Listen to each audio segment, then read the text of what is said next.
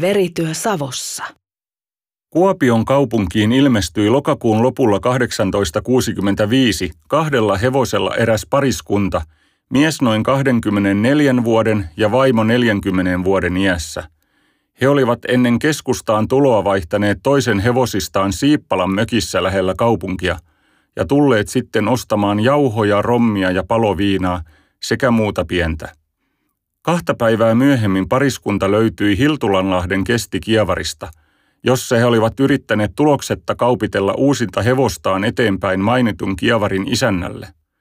Koska kauppoja ei siis tullut, lähtivät he Hiltulan ja Vehmasmen välillä olleeseen uudismökkiin vieraiksi. Siellä vaimo oli ryhtynyt leivän tekoon. Seuraavan lauantain tullessa pariskunta tuli uudelleen kestikievarille hevostaan myymään – Tällä kertaa isäntä osti kuin ostikin sen kahdella taskukellolla ja neljällä markalla. Mies ja vaimo olivat tehneet kaupat yksi tuumaisesti ja aina rakkaita silmäyksiä toisiinsa luoden. Täten kaikki läsnäolijat olivat uskoneet heidän olleen naimisissa. Mies oli tavan takaa ryypiskellyt mukana olleesta rommipullostaan. Illan tullen hän lähti vaimoineen ajamaan kahden kesken Kuopioon päin – Kuitenkin tunnin perästä mies tuli yllättäen takaisin aivan yksin hevoskärryillään.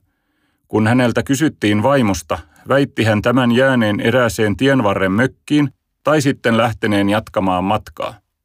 Tämän enempää selittelemättä mies söi iltapalaa ja lähti levolle.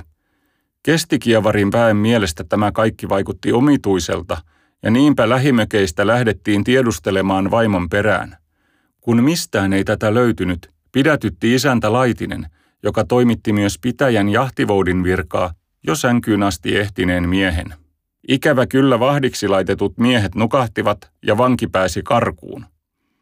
Sunnuntain valjettua löydettiin vaimon ruumis pari virstaa kievarista, tien varrella olleen mutahaudan reunalta, ilman päätä. Luonnollisesti miestä epäiltiin surmaajaksi, ja maanantaina hänet saatiin kiinni erästä töllistä, jonne tämä oli mennyt pakoiltuaan alasti pitkin metsiä päivän verran. Kun murhaajaa lähdettiin kuljettamaan vankilaan, kertoi hän murhapaikkaa ohittaessa pään hautapaikan. Kammottava jäänne oli kätketty kiviraunion uumeniin. Mies sanoi katkaisseensa kaulan ensin partaveitsellä ja sitten mukanaan olleella kirveellä.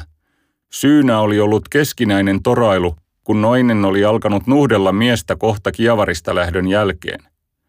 Mies sanoi vaimolta jääneen 11 ja 12 vuoden ikäiset lapset kotiin.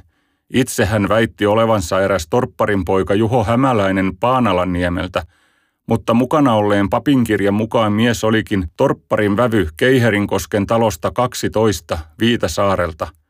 Näiden tunnustusten keräin murhaaja saatettiin Kuopion vankihuoneeseen Kruunvouti Norringin toimesta.